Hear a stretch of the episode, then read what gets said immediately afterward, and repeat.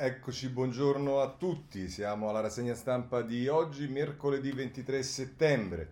E oggi sui giornali, diciamo, eh, si sviluppa nei titoli di apertura mh, i vari scenari come li interpretano i giornali, chi mette in evidenza la forza del PD, chi mette in evidenza il crollo del Movimento 5 Stelle, le difficoltà del Movimento 5 Stelle, chi mette in evidenza eh, il, la stampa, vediamo per esempio il Corriere della Sera, governo, il PD chiede il rilancio, mentre invece sulla Repubblica Movimento 5 Stelle la resa dei conti e sulla stampa Conte sposta il governo a sinistra. Poi c'è chi come il domani eh, si occupa di che cosa succede dopo il taglio dei parlamentari, come il domani con eh, Nadia Nurbinati in prima pagina, vedremo eh, i commenti su tutte queste questioni.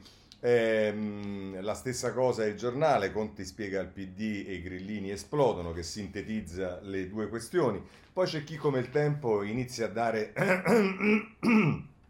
tra virgolette, la linea o incalzare il centrodestra a un cambio di passo e eh, è il tempo in prima pagina, e poi c'è l'editoriale di Bechis, ora cambiate spartito. Ancora insiste libero con ehm, ehm, il taglio dei parlamentari che comporta subito le elezioni anticipate. Eh, il riformista, come di consueto, dedica invece più eh, spazio in apertura alla giustizia. I magistrati portano a Repubblica, inteso per il giornale, lo scalpo di Zaccaria perché Bonafede ha, ha firmato la ripresa del 41 bis. E poi, se volete, altri giornali. Il Messaggero dà una notizia, la vedremo. Il piano Movimento 5 Stelle, via dalla Raggi e, eh, la, il Sole 24 Ore si occupa delle indicazioni della, IE, della UE eh, per gli aiuti al Recovery Fund e poi eh, l'avvenire ehm, ehm, si occupa del, del, fine vita mai senza cure. Ma eh, questi sono i titoli di apertura. Mm, prima di passare a qualunque cosa, però, Oggi voglio aprire con un editoriale dell'avvenire che riguarda una vicenda che può sembrare soltanto, diciamo, da una parte di gossip e dall'altra di malcostume, oltre che con delle implicazioni forse giudiziarie, ma che in realtà sul piano culturale eh, ha eh, un valore importante, come eh, scrive Maurizio Ambrosini. Mi riferisco alla vicenda Suarez, il giocatore che mh, doveva andare alla Juve, che ha fatto pare un esame farlocco per divent- prendere la cittadinanza. E scrive Maurizio Ambrosini, uno scandalo forse salutare. Discutendo del trattamento degli stranieri quando chiedono di entrare o di insediarsi o di acquisire la cittadinanza di un altro Stato, si dice talvolta che la ricchezza sbianca, ossia i benestanti, quale che sia il colore della loro pelle, sono trattati in maniera assai diversa e migliore degli stranieri poveri, quelli che comunemente chiamiamo immigrati, anzi migranti. Le stesse politiche pubbliche ammettono questo principio. Un numero crescente di stati, per esempio Malta e Cipro, concede la cittadinanza senza condizioni agli investitori che arrivano dall'estero dotati di un certo gruzzolo. Applicano lo ius pecunie. Le politiche migratorie hanno assunto un profilo selettivo e i criteri socio-economici sono adottati in modo sempre più accurato per distinguere stranieri desiderabili e stranieri sgraditi.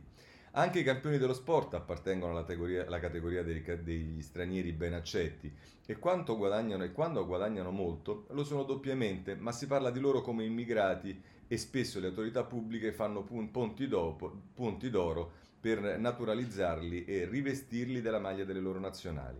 A volte però la congerie di regole introdotte per limitare i diritti degli stranieri può diventare una trappola anche per gli immigrati ben accetti salvo cercare di far entrare per la porta di servizio con qualche furbizia e con un, che un tempo si sarebbe detta all'italiana, le persone che vorremmo, ma che i criteri formali fissati dalle norme proprio non passerebbero.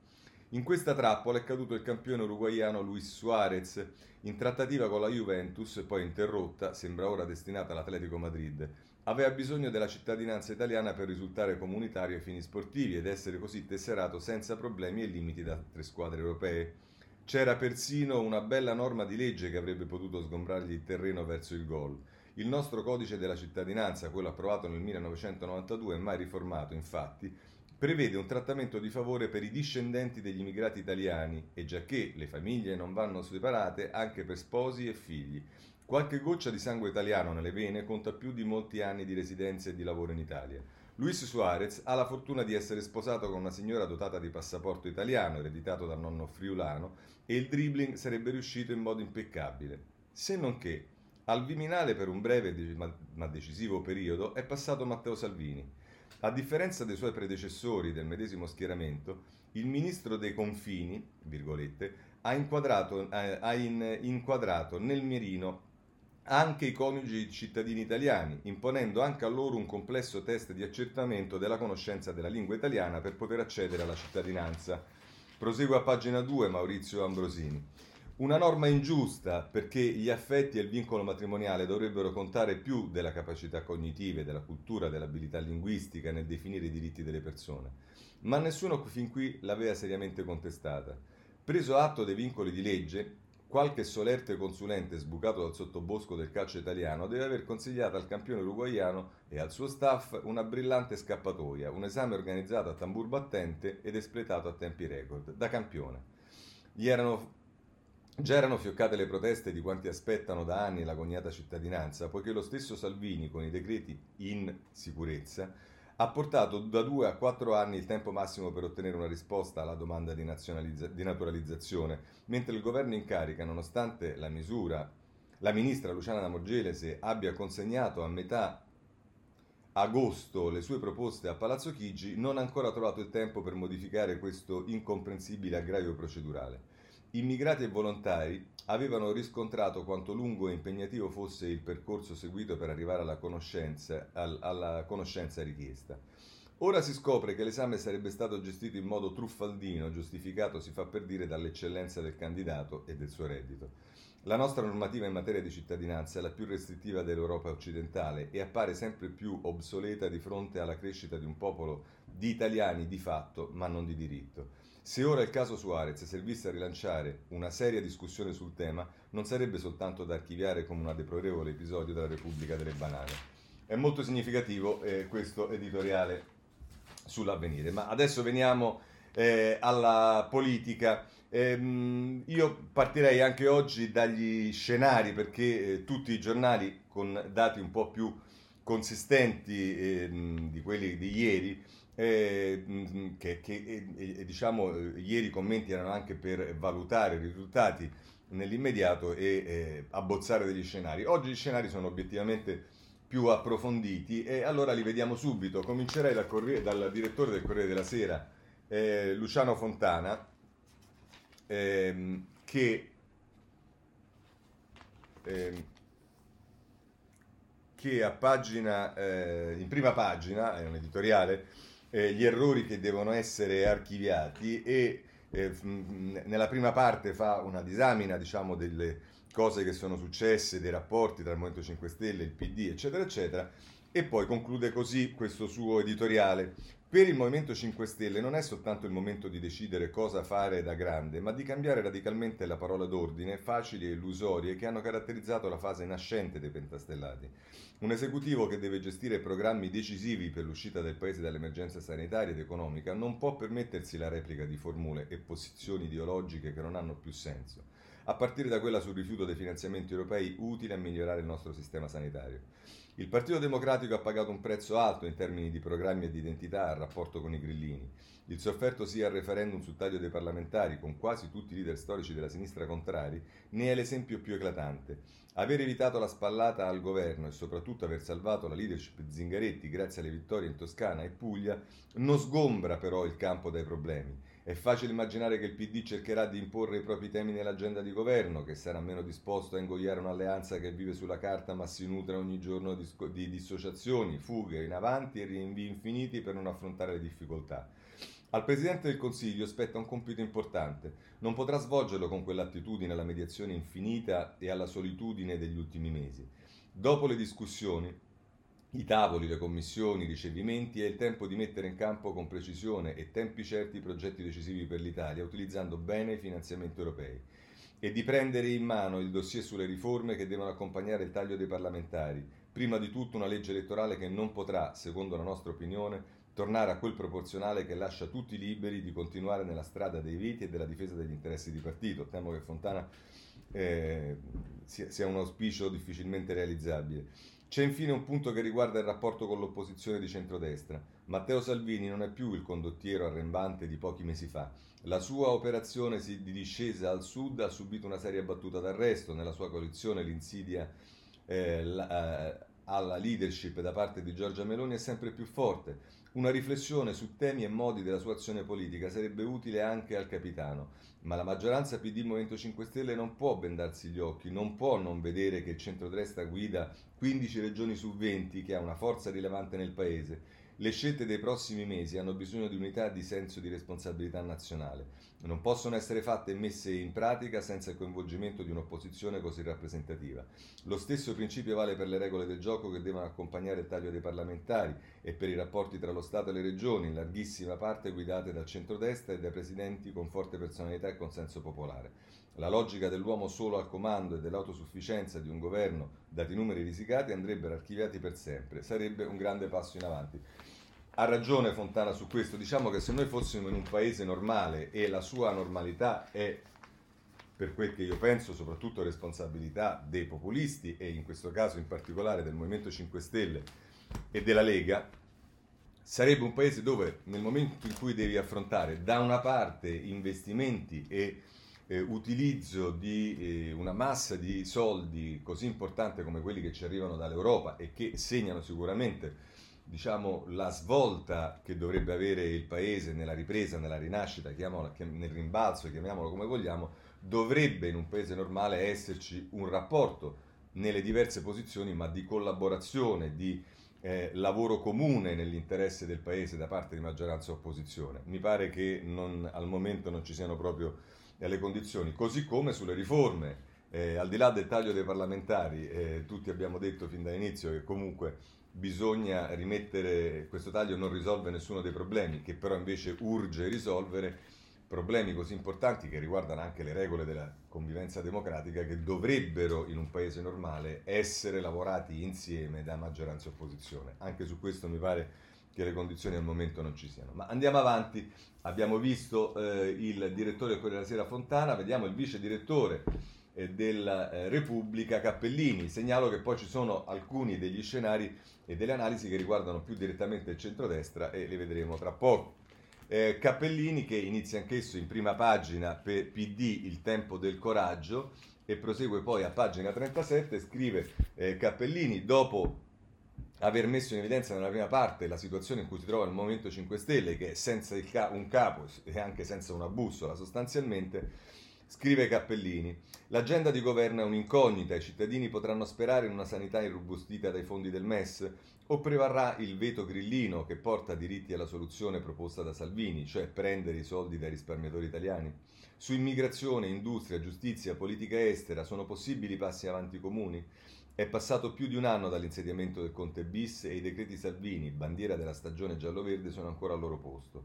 Conte ha appena annunciato che è arrivato il momento di cambiarli, ma chissà se il Presidente del Consiglio sarebbe stato altrettanto lesto con un risultato diverso in Toscana o in Puglia. Un governo progressista non deve e non può ridursi a sperare nella estrazione sulla ruota di Firenze per procedere a una modifica che dovrebbe essere nei suoi principi costitutivi il problema per il PD, rianimato dal voto, è duplice. Da una parte non può pensare che il motore del proprio consenso resti solo la volontà di fare argini alle destre sovraniste, dall'altra dovrebbe chiedersi quanto il Movimento 5 Stelle condivida questa ansia di arginare l'ultradestra con la quale ha serenamente governato fino a un anno fa e fino a che punto un bel pezzo del movimento sia tuttora parte integrante per profonda convinzione culturale di quel campo di forze che si vorrebbero tenere lontano dal governo. Non è una questione di accademia, piuttosto è il rischio di una illusione ottica. Gli elettori non hanno premiato l'alleanza con Movimento 5 Stelle, che anzi è stata bocciata nell'unica regione, la Liguria, in cui si è manifestata anche a livello locale e anche nelle sue suppletive in Sardegna e Veneto. Hanno premiato un PD che Zingaretti ha raccolto esami, esanime e rimesso in pista, depurato di parte dei veleni che lo asfissiavano e ricollocato con nettezza nel suo alveo naturale.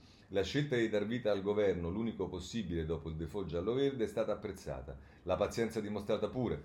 Ma se il PD è l'argine al populismo, non può, beh, singolare visto che l, propone un'alleanza strutturale con i populisti, ma insomma, e soprattutto in base alla subalternità alle politiche populiste del Movimento 5 Stelle e al governo. Dice, ma ehm, se il PD è l'argine al populismo, non può tornare all'indirizzo di prima, perché oltretutto non basterà a vincere la sfida decisiva, quella delle politiche del 2023. La tentazione di alcuni dirigenti del PD di giocare al piccolo alchimista, formulando coalizioni a tavolino come potente eh, come le potenze vincitrici disegnavano i confini in Medio Oriente, dopo la guerra, le linee rette squadrate nel deserto resta quel che era nell'agosto 2019, un azzardo e una resa. La stessa resa le ragioni di realismo politico sul referendum, forse primo passo di un pacchetto di riforme, ma di certo votato al buio, come è apparso chiaro alla maggioranza degli elettori Dem che ha scelto il no.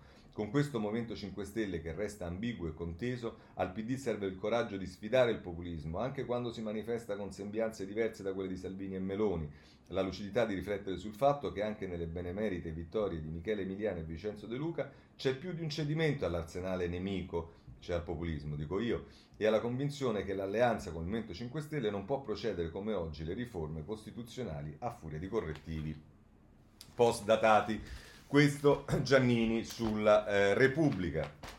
Vediamo, eh, scusate, Cappellini sulla Repubblica. Eh, vediamo invece Giannini eh, sulla stampa.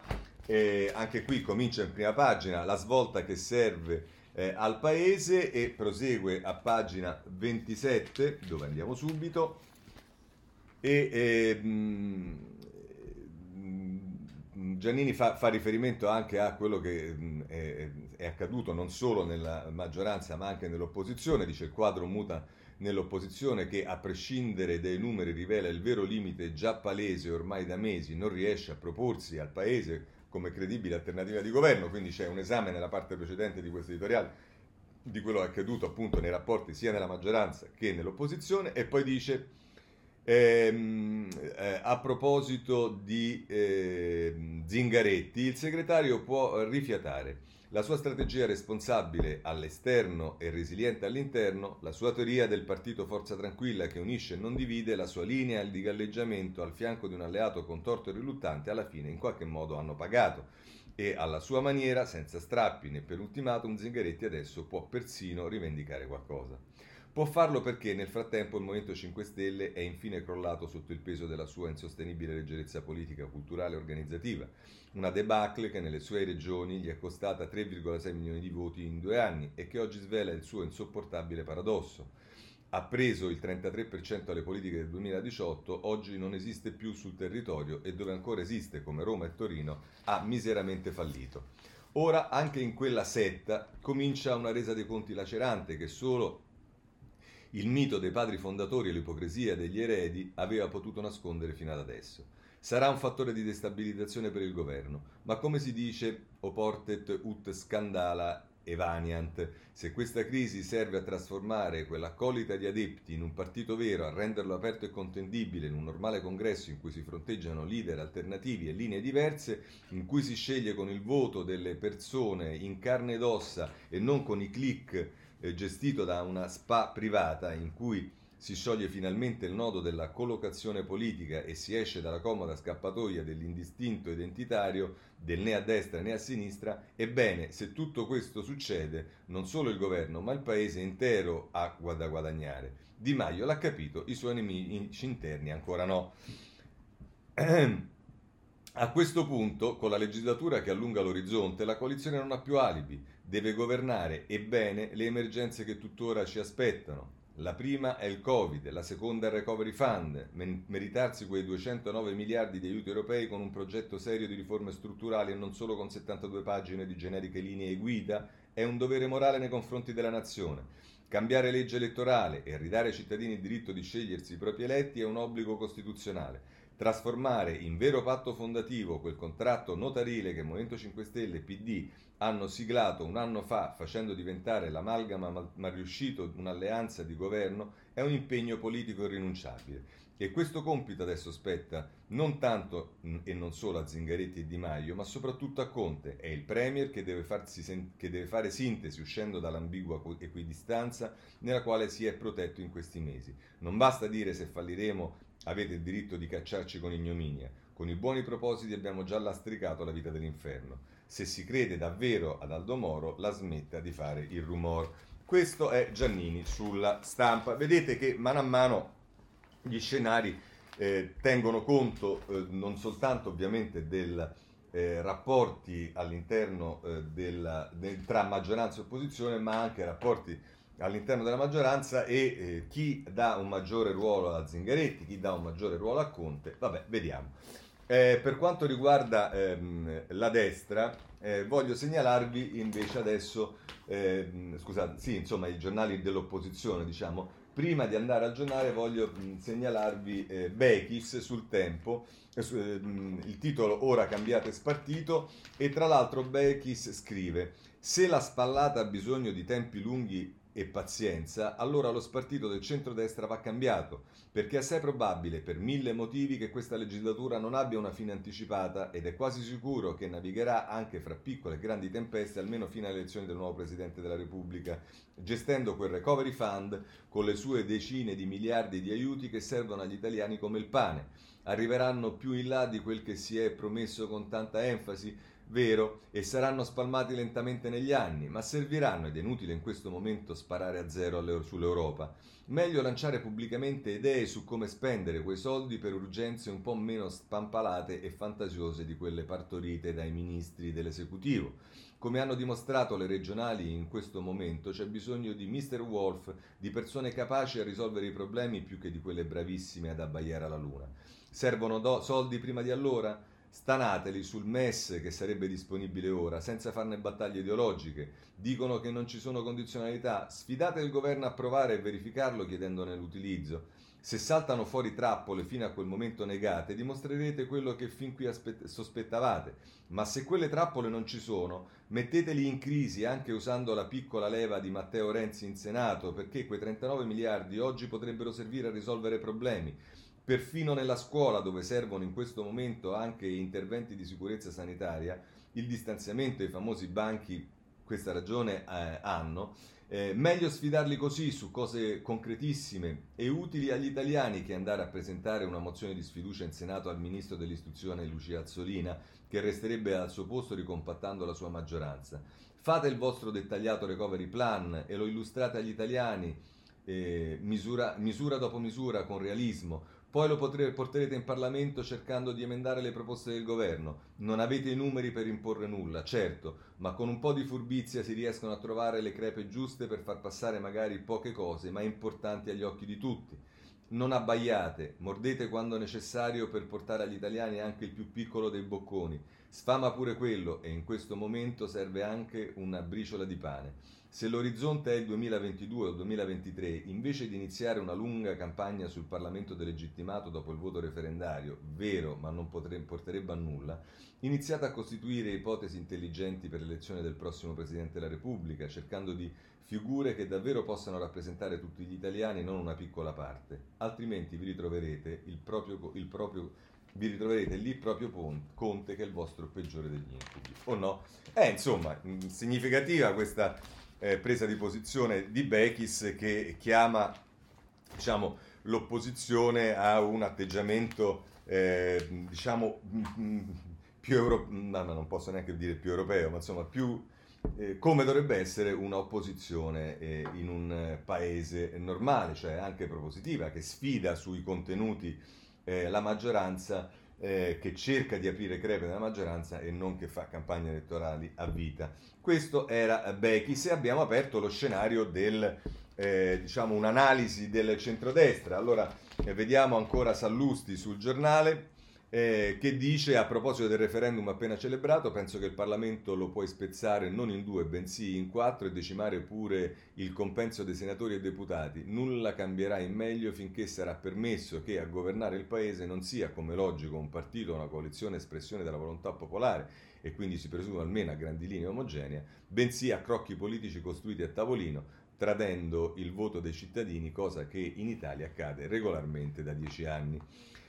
Dimentica sempre Sallusti che noi siamo una repubblica parlamentare dove le maggioranze si formano in Parlamento e i governi hanno la fiducia delle Camere eh, e non eletti direttamente dal popolo, come magari invece qualcuno, penso a noi, Italia Viva, ma anche ad altri vorrebbero, però al momento non è così.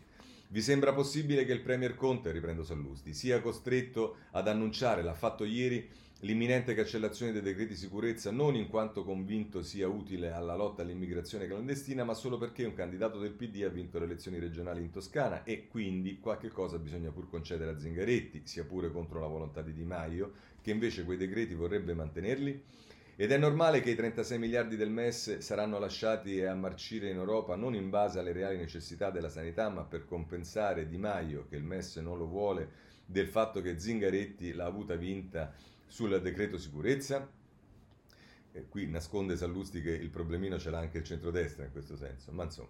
E sapete perché Conte è costretto ad accontentare Di Maio? Semplice, se non lo fa i 5 Stelle finiscono nelle mani di Di Battista che ieri, non a caso, ha picchiato duro sul suo ex amico e allora di alleanza con Zingaretti e quindi addio governo. Ma come si fa ad accontentare Di Maio senza accontentare Zingaretti e senza per questo fare infuriare Renzi che con i 5 Stelle e con questo PD nulla ha a che fare? Un rebus, la cui unica possibilità di soluzione è quella di stare fermi, dire, direi immobili e che Dio ce la mandi buona. E questi sarebbero i vincitori della tornata elettorale, i grandi riformatori della Costituzione? Un'alleanza così messa in grado di gestire con serenità ed efficienza quella montagna di soldi, 230 miliardi, che sta per arrivare dall'Europa? Con tutta la buona volontà non credo proprio. L'unico collante è spartirsi il bottino.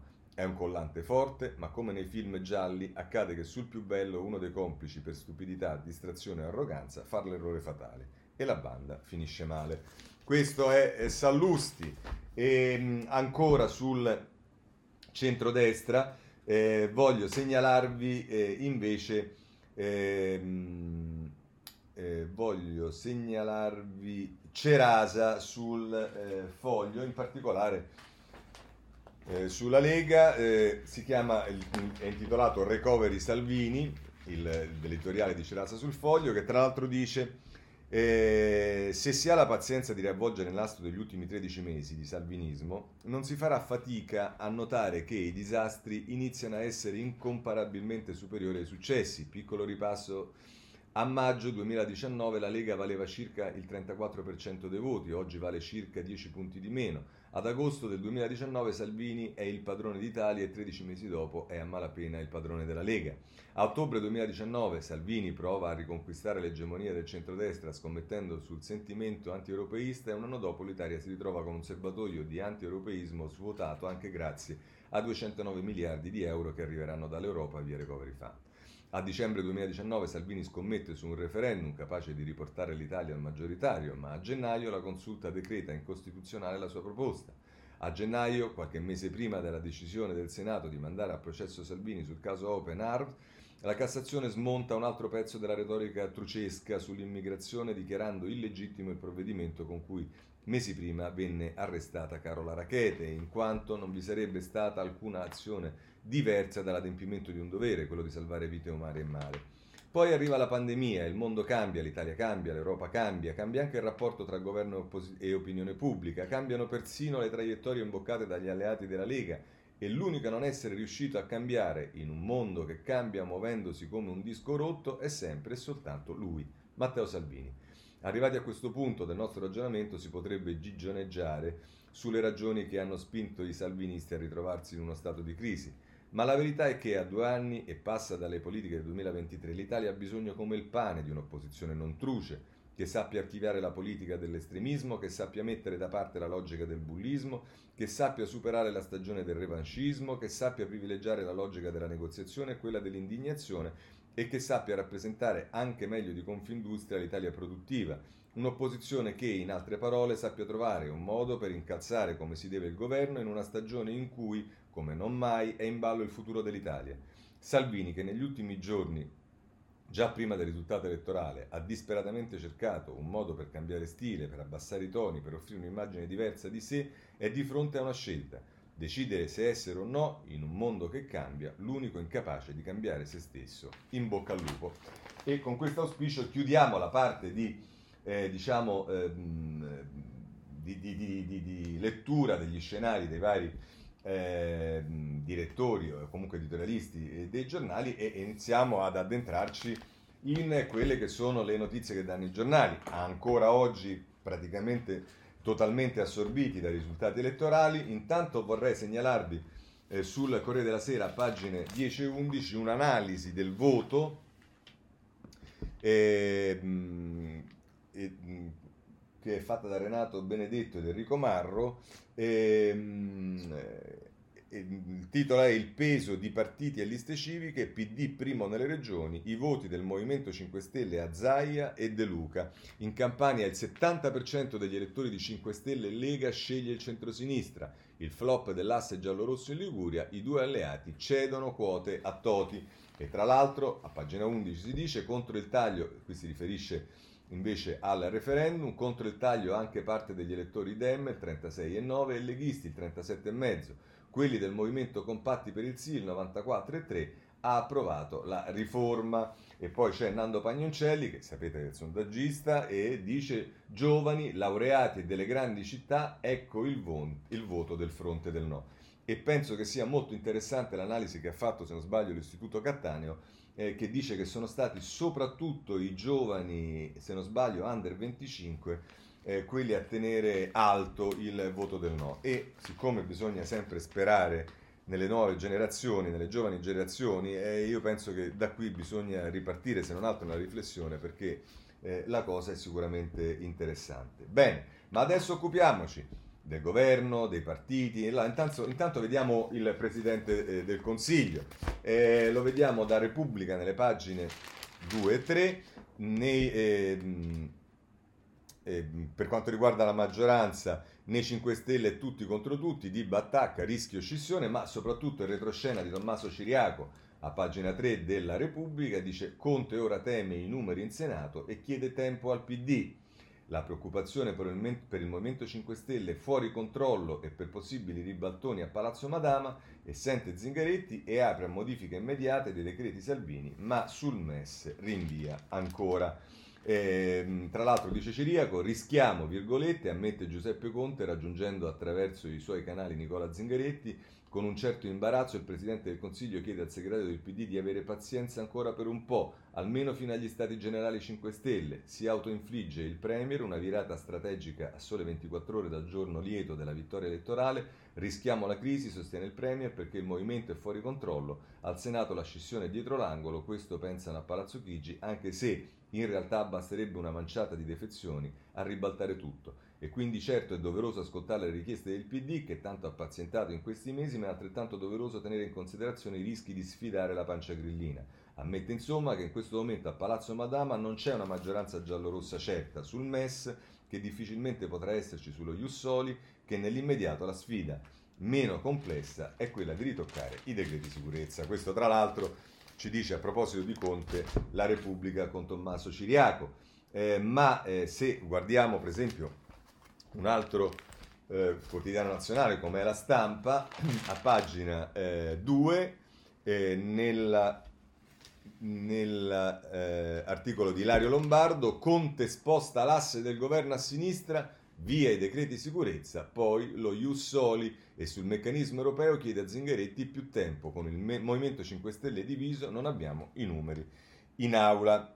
E questo è quello che ci dice eh, la stampa, che non è molto diverso rispetto a quello che, eh, eh, che, ci, dice, che ci diceva Repubblica. Quindi, insomma, il, il, il tema è abbastanza ehm, evidente. E da ultimo pigliamo un giornale che invece è un giornale chiaramente schierato all'opposizione, che è il giornale per l'appunto, e che si occupa di, Pon- di Conte nella pagina 4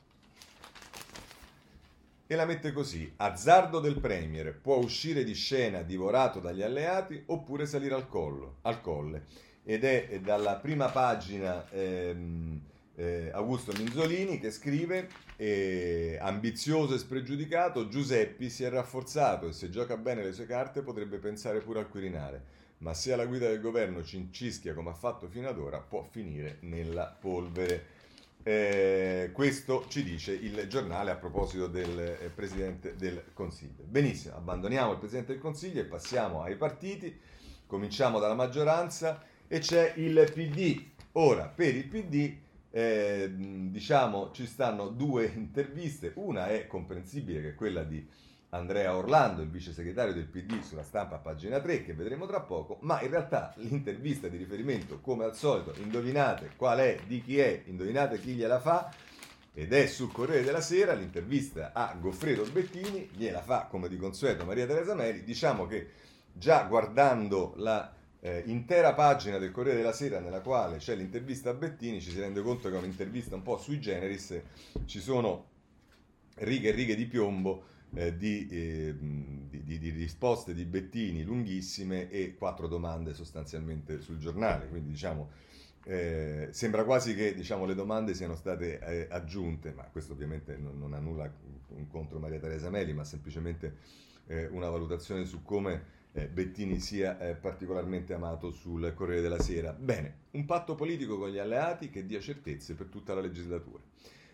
E dice la Melico, Fredo Bettini lei ha sempre propugnato l'alleanza con i 5 Stelle, ma in Liguria non ce l'avete fatta e forse se vi, siete, se vi foste alleati con loro in Puglia e Campania, cambiando candidati, avreste perso anche lì. E risponde così brevemente Bettini. In Liguria la partita era compromessa da tempo, Sanza ha combattuto bene, ma davvero non è lì la sostanza del voto, che è stata piuttosto una grande affermazione del PD e dei suoi candidati nelle regioni fondamentali, Toscana, Campania e Puglia. È del tutto evidente che il risultato positivo lo abbiamo conquistato anche per una strategia vincente che innanzitutto Zingaretti e il gruppo dirigente hanno perseguito tenacemente per un anno tra diffidenze, derisioni e offese. Ne so qualcosa anche io. La verità è che il Premier Conte e l'alleanza di governo che lo sostiene hanno salvato il paese, il PD è riconosciuto come il pilastro di tutto il campo democratico, la nostra classe dirigente nei territori è stata premiata per il grande lavoro svolto e per la credibilità dei programmi. La destra, che fino a qualche mese fa sembrava inarrestabile, inizia a sgonfiarsi. Ma voglio dire una cosa in più.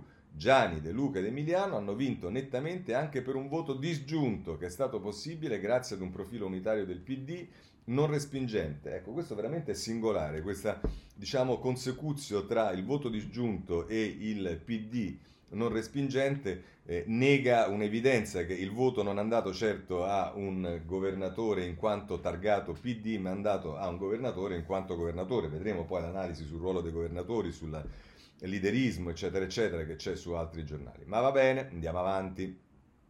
Abbiamo potuto chiedere e ottenere il voto utile perché siamo stati percepiti. Ecco, questo voto utile non è andato al PD, il voto utile è andato ai governatori. Al contrario del passato, accoglienti, non boriosi, non ostili agli altri. Nel voto al PD si è espressa la cosiddetta vocazione maggioritaria nei processi reali. Beh, questa è veramente una bestemmia. La vocazione maggioritaria sono i voti che prendono i governatori eh, dal, dalla destra. La vocazione maggioritaria è un concetto un po' diverso, Bettini, è che un partito riformista eh, cerca di, su, sulla base di una proposta politica di ottenere un consenso e, e, e, il governo sulla base del consenso e non degli accordi di maggioranza, magari per di più coi populisti. Ma va bene, andiamo avanti. Nei processi reali, nella battaglia ideale e politica, non in modo ideologico e prepotente, né come occupazione di tutto il campo di alternativa al sovranismo in una sorta di illusione bipartitica morta da tempo. Vabbè. Chiudiamo, mm, saltiamo altre due domande che occupano altri tre quarti de, de, de, della pagina in risposte e vediamo la, rispo- la domanda fin- finale. Matteo Renzi, dopo questi risultati elettorali, secondo lei tornerà nel PD? E scrive Bettini, rispetto Renzi, Carlo Calenda e Emma Bonino, diversi tra loro ma tutti di valore. Farebbero bene tuttavia ad ammettere che i loro singoli progetti non hanno prospettive. Criticare o addirittura bombardare un governo che ha dimostrato di poter guidare l'Italia con saggezza ed efficacia così forte e apprezzato nel contesto europeo, è incoerente a quei principi liberal-democratici che si intendono professare. Trovino il modo di unire quell'area per farla contare in modo costruttivo nell'azione dell'attuale esecutivo. Anche di loro c'è bisogno. Grazie Bettini. È il momento della responsabilità per un patto politico e programmatico che dia certezze all'Italia nel corso di tutta la legislatura. La destra ha preso un colpo micidiale, ma se sbagliamo in un momento può rialzare la testa. Io penso che ha perfettamente ragione Bettini, cioè che Renzi, Calenda, Bonino, Bentivogli, eh, i socialisti, i Verdi e compagnia bella devono rapidamente aprire un cantiere per mettere in campo una proposta politica che però, a differenza di quello che pensa Bettini, non deve allearsi con i diversamente populisti eh, nell'alleanza PD Movimento 5 Stelle né con i populisti che eh, sono dall'altra parte, ma deve creare una opportunità politica nuova per tanti elettori che eh, non si riconoscono in quelle eh, due opposte, diciamo, eh, proposte più o meno populiste e che magari già divisi nei partiti che vi citavano oppure nell'astensione possono rappresentare una vera falsa alternativa. Vabbè, ma questo è Bettini sul eh, Corriere della Sera. Se volete c'è anche Orlando sulla stampa, lo vediamo a pagina 3.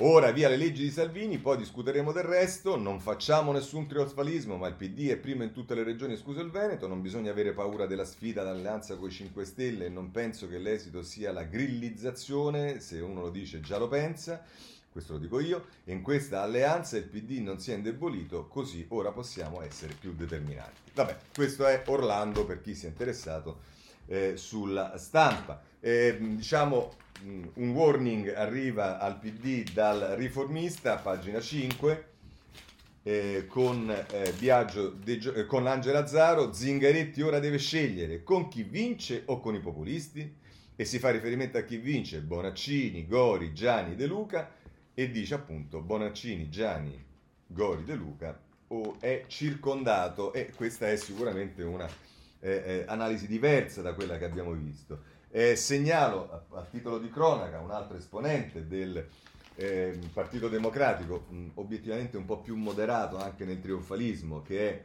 ehm, Guerini, lo trovate a pagina 5 del Messaggero, sull'impiego dei fondi europei, la regia deve essere collegiale. Questo eh, dice tra l'altro eh, Guerini, il, le scelte sulle risorse non possono essere fatte solo a Palazzo Chigi, il PD è più forte e cambierà la priorità di governo, ora MES e decreti sicurezza. Bene, eh, possiamo ehm, concludere? No, non possiamo concludere perché però vi devo segnalare una intervista a Romano Prodi sull'avvenire a pagina 7 che dice PD Movimento 5 Stelle non deludete l'Italia. Prodi avete valori comuni ma ora serve un progetto sul futuro. Avete valori comuni, interessantissima questa cosa dei Prodi. Così vincerete le prossime elezioni. Guai a una legge proporzionale sarebbe una condanna per il paese e la morte della democrazia. Ecco, diciamo che pare che in questo momento il valore comune tra Movimento 5 Stelle e PD, mi dispiace per Prodi, ma sia proprio una legge proporzionale. Quindi non è detto che certe volte i valori comuni, ammesso che siano effettivamente comuni, siano così eh, diciamo, mh, utili per eh, il paese e soprattutto per eh, un'idea di Partito Democratico che avevamo ormai alcuni anni fa. Movimento 5 Stelle, come al solito prendiamo dalla stampa perché è quella che mh, segue con più attenzione, diciamo, il movimento del mondo del, del 5 Stelle e allora Federico Caruso e Ilario Lombardo a pagina 4, terremoto nei 5 Stelle, Di Battista attacca Di Maio, la sconfitta peggiore dopo il capo alle regionali e guerra tutti contro tutti su alleanze e congresso. Poi se volete Abbiamo un'intervista di Francesco Grignetti a pagina 5 al ministro della giustizia Bonafede, urgenti gli stati generali sui valori e non sulle etichette. Interessante questa cosa, eh, sul, eh, sul, posizionamento di eh, Bonafede, ma ancora per quanto riguarda il Movimento 5 Stelle, la notizia che vi leggevo all'inizio in prima pagina sul messaggero, il piano Movimento 5 Stelle via dalla Raggi. Andiamo nelle pagine interne, la pagina 2 e 3 a pagina 2 anche qui si parla con Diodato Pirone della possibile scissione, è Movimento 5 Stelle, scissiona un passo, Diba sconfitta epocale e Di Maio guarda al PD e poi sotto si dà notizia, Regioni la Caporetto dei Pentastellati in un anno persi 7 elettori su 10, ma a pagina 3 c'è la notizia, l'offerta dei 5 Stelle ai Dem per non ricandidare Raggi. I vertici grillini al PD, con Zingaretti vice premier alle urne anche in regione la Lombardi in Conza come governatore e un nome condiviso per il Campidoglio. Quindi, eh, e, e, nel taglio basso dice la mossa, l'improvviso attivismo di Virginia, lancia Roma per l'agenzia eh, dell'Unione Europea e il G20, insomma lo scambio che ci sarebbe tra il eh, PD e il Movimento 5 Stelle sarebbe di far saltare la Raggi come candidata, autocandidata a Roma, anzi no, candidata e poi tri- trionfalmente appoggiata da Di Maio e da tutti a Roma, eh, per eleggere, o meglio per proporre insieme eh, Roberta Lombardi a Presidente della Regione in base alle dimissioni di Zingaretti che andrebbe a fare il Vicepresidente del Consiglio. Tutto meraviglioso, vedremo che cosa succede. Ma c'è Italia Viva? Sì, c'è Italia Viva e allora per quanto riguarda Italia Viva, due notizie relative, eh, i giornali danno, insomma, soprattutto lo leggo dal domani e poi eh, dal, dal, dall'avvenire a pagina 5 del domani. Ehm, ehm, a pagina 5 Renzi batte un colpo per far sapere che l'Italia viva che Italia Viva c'è ancora. Elisa Di Giuseppe eh, sul domani la stessa notizia lo dà l'avvenire a pagina 8, ma invece la, eh, oggi c'è un'intervista a Maria Elena Boschi sulla stampa eh, a pagina 5 che andiamo a vedere rapidamente. Non ci spaventa la soglia del 5%, io ministra non succederà e tra l'altro dice eh, Carlo Bertini che la intervista, quali condizioni direte sì a questo sistema di voto? Se deve essere un modello tedesco ci devono essere correttivi del proporzionale alla tedesca, monocameralismo e sfiducia costruttiva. Eh, ancora dice Bertini, non è che avete, percentuali tro- avete preso percentuali troppo basse per poter accettare una legge con la soglia del 5%, in Toscana speravate nel 10%. Se si fossero presentati i soli partiti, sì, ma con la presenza delle liste civiche e della lista del presidente il 10% era un obiettivo irrealizzabile. Il dato è ottimo, specie pensando alle difficoltà di far conoscere un simbolo nuovo che un anno fa ancora nemmeno era stato pensato. Comunque, per come si erano commesse le cose, ci basta vincere anche con meno voti di lista purché abbia vinto Gianni. Ancora Bertini, si può dire che il primo test elettorale non si possa definire entusiasmante? E risponde la Boschi, veramente noi siamo entusiasti, certo, sono risultati a macchia di leopardo, in Campania siamo al 7,5, il nostro candidato Marras ottiene il 25% in Sardegna, le suppletive per il Senato, sfioriamo la doppia cifra in Val d'Aosta, entriamo in Consiglio e Giunta in Campania e Toscana, siamo andati bene alle amministrative, Ciro Buonaiuto, il nostro sindaco di Ercolano, è stato eletto con, con oltre l'80%, tra l'altro facciamo i complimenti a Ciro Buonaiuto perché ha avuto veramente uno straordinario successo e lasciatemelo dire, eh, siccome gli sono amico, anche a Mattia Palazzi a Mantova, un altro straordinario risultato. Mi trovi un altro partito neonato che fa un debutto del genere e ne riparliamo. Con un simbolo ancora sconosciuto siamo già decisivi, bene così. E ancora Bertini, e se così vi, vi, vi apprestate a presentare il conto agli alleati di governo? No, risponde Boschi. Noi presentiamo progetti, non il conto. Lavoriamo insieme, ci interessa affrontare la crisi occupazionale che sarà sempre più grave ed evitare un secondo lockdown. Ancora Bertini, ora servirà un chiarimento della maggioranza, ovvero un rimpasto per rafforzare la squadra in vista del recovery fund? Risponde Boschi, a Conte e ai partiti il compito di decidere se occorrono cambiamenti. Noi non chiediamo niente. L'importante è concentrarsi sui progetti per il recovery fund e naturalmente chiedere il MES non si possono buttare via 37 miliardi per la sanità pubblica. Dobbiamo risposte ai cittadini, non discussioni sul sottogoverno. Nel caso sarebbe un vulnus l'uscita solo di donne ministro? È un'ipotesi ricorrente quando si parla di rimpasto, risponde Boschi, abbiamo due, noi abbiamo due ministri e, ne, e, tutte e due sono donne, Bellanova e Bonetti, tra l'altro stanno facendo un ottimo lavoro, con noi Italia Viva servono le quote azzurre, non le quote rosa, è vero, sottoscrivo. Eh, è stato amaro assistere alla vittoria del sì al referendum dopo la sconfitta del 2016, risponde Boschi, diciamo che questa non è una riforma ma uno spot, Ora però ci sono le condizioni per superare il bicameralismo e modificare il titolo quinto. Sono convinta che con qualche anno di ritardo raggiungeremo gli obiettivi del nostro progetto di quattro anni fa. Il tempo è sempre galantuomo.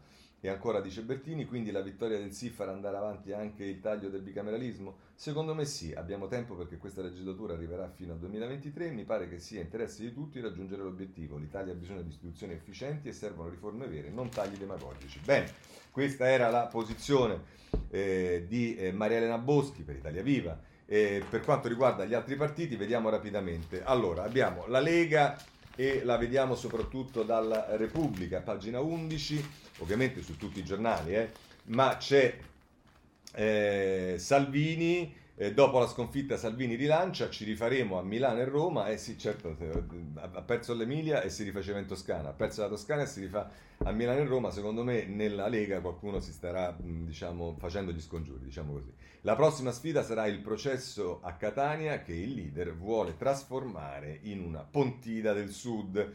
Questo è Carmelo Lopapa eh, sul, eh, sulla Repubblica per quanto riguarda eh, la Lega. Per quanto riguarda Fratelli d'Italia segnalo due interviste eh, alla Meloni, una sulla stampa, ma vediamo invece eh, il titolo di quella sul messaggero che è a pagina 7.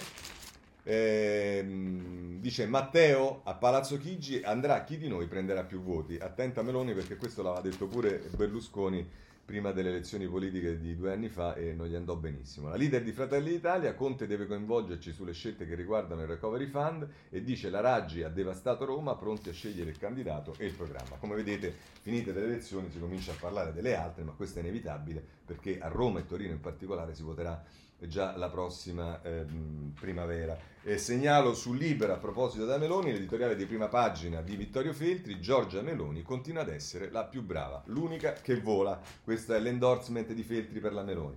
E c'è stato il risultato delle amministrative, vi ho accennato, di Palazzi, eh, a Mantova, di Ciro Buonaiuto, insomma però mh, tutti i giornali dicono che sostanzialmente in attesa dei ballottaggi anche sulle amministrative c'è stata una frenata tra virgolette del centrodestra e sostanzialmente una parità.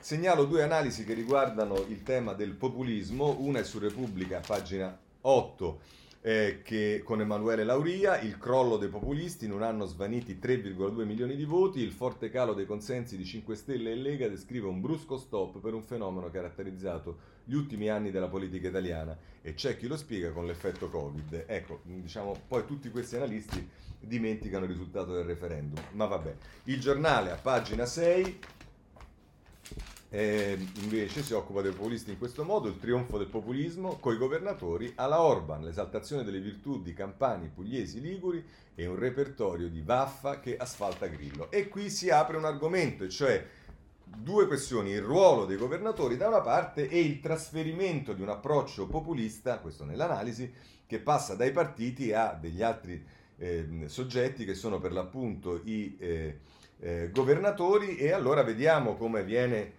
eh, esaltata diciamo, il ruolo e la figura dei governatori e secondo me non è del tutto sbagliato che, eh, tra- che il populismo non sia finito ma semplicemente si stia eh, trasferendo. E allora il Corriere della Sera, pagina 12, eh, i nuovi cacicchi, l'onda dei governatori. Abili nel raccogliere consensi anche tra gli elettori degli altri partiti, i presidenti escono dalla tornata elettorale rafforzati come blocco e tra l'altro c'è poi un'intervista di Marco Imarisio a ehm, Toti, il governatore della, eh, della Liguria, che eh, dà subito due legnate a Salvini, così tanto per... Matteo non è capace di gestire la coalizione, da lui aspettavo Brindisi, non Musilunghi. E vabbè, però il ruolo dei eh, governatori, questo è segnalato anche eh, su Repubblica a pagina 6, quindi tutti i giornali si accorgono, eh, si accorgono di questo.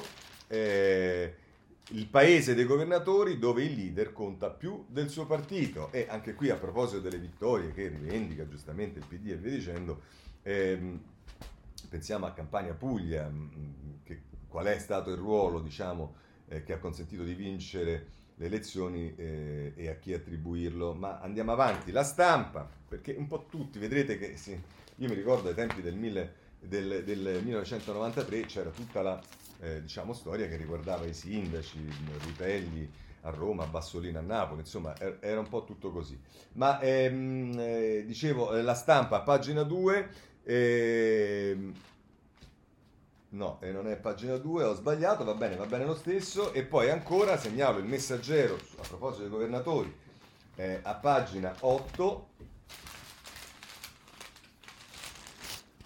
La primavera dei governatori star e ora è corsa a spartirsi i soldi dell'Unione Europea. E poi c'è un interessante, eh, ma la vedremo, eh, la vedremo eh, ma no, la possiamo vedere anche subito. Eh, intervista alla Ghisleri eh, che dice ma essere leader è diverso, fuori dai territori cambia tutto. E qui ent- mettere in ballo un'altra cosa. Adesso vengono esaltati il ruolo dei governatori, il trasferimento, eccetera, eccetera poi però un conto è essere candidati ed eletti in una regione, un conto è diventare eh, leader nazionali e forse questo un po' lo sa anche ehm, Zaia, per esempio, che è molto prudente. Bene, abbiamo visto i governatori, abbiamo visto il populismo, abbiamo visto un po' tutto. Eh, segnalo le, diciamo, quello che trapela dal colle, da Mattarella, eh, lo vediamo in particolare a pagina 2, ma vedete che domani sarà anche con gli altri quirinalisti eh, a pagina 2 il Quirinalista della Repubblica, le priorità del Colle entro due mesi correttivi al taglio dei parlamentari.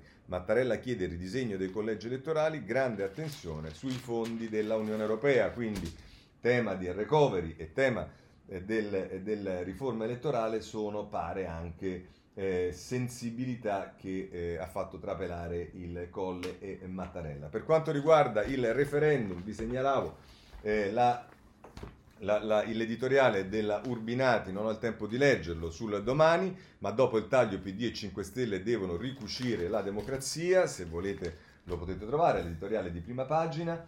E, e segnalo però ancora eh, il riformista a pagina 3 perché ci dice, eh, anche qui riconducendolo, eh, Viaggio De Giovanni, soffia forte il vento degli antiparlamento, a proposito del populismo che è finito, ma soprattutto c'è Yuri Maria Prado che dice la barbarie dei fascistelli che irridono al no, gogna e riforma. Lo segnalo perché è un interessante editoriale eh, di... Mm, mm di Yuri Maria Prado sul eh, riformista. Eh, per quanto riguarda le riforme, segnalo dalla stampa a pagina 10 eh, la priorità delle riforme è eliminare le liste bloccate. Ora basta con i nominati. È Gaetano Azzariti, il costituzionalista, che dice cambiare al più presto i regolamenti parlamentari. Con un minor numero di eletti le Camere vanno verso la paralisi se non si adeguano le norme. Oi boh, senti un po' eh, quelli che erano alcuni argomenti che eh, venivano sostenuti dal no in campagna elettorale. Bene, per quanto riguarda il virus, eh, insomma ci sono notizie, continuano i problemi in Europa, aumentano i contagi eh, anche in Italia, ma al momento sembra sotto controllo. Prendiamo dal Corriere della Sera, pagina 25, contagi stabili, calano le vittime, nuovi casi sono 1392 con 30.000 controlli in più, quindi eh, se si fa la proporzione con i tamponi la situazione è certamente diversa. Poi se volete ci stanno notizie sul vaccino, speranza che ci dice di sperare e va bene.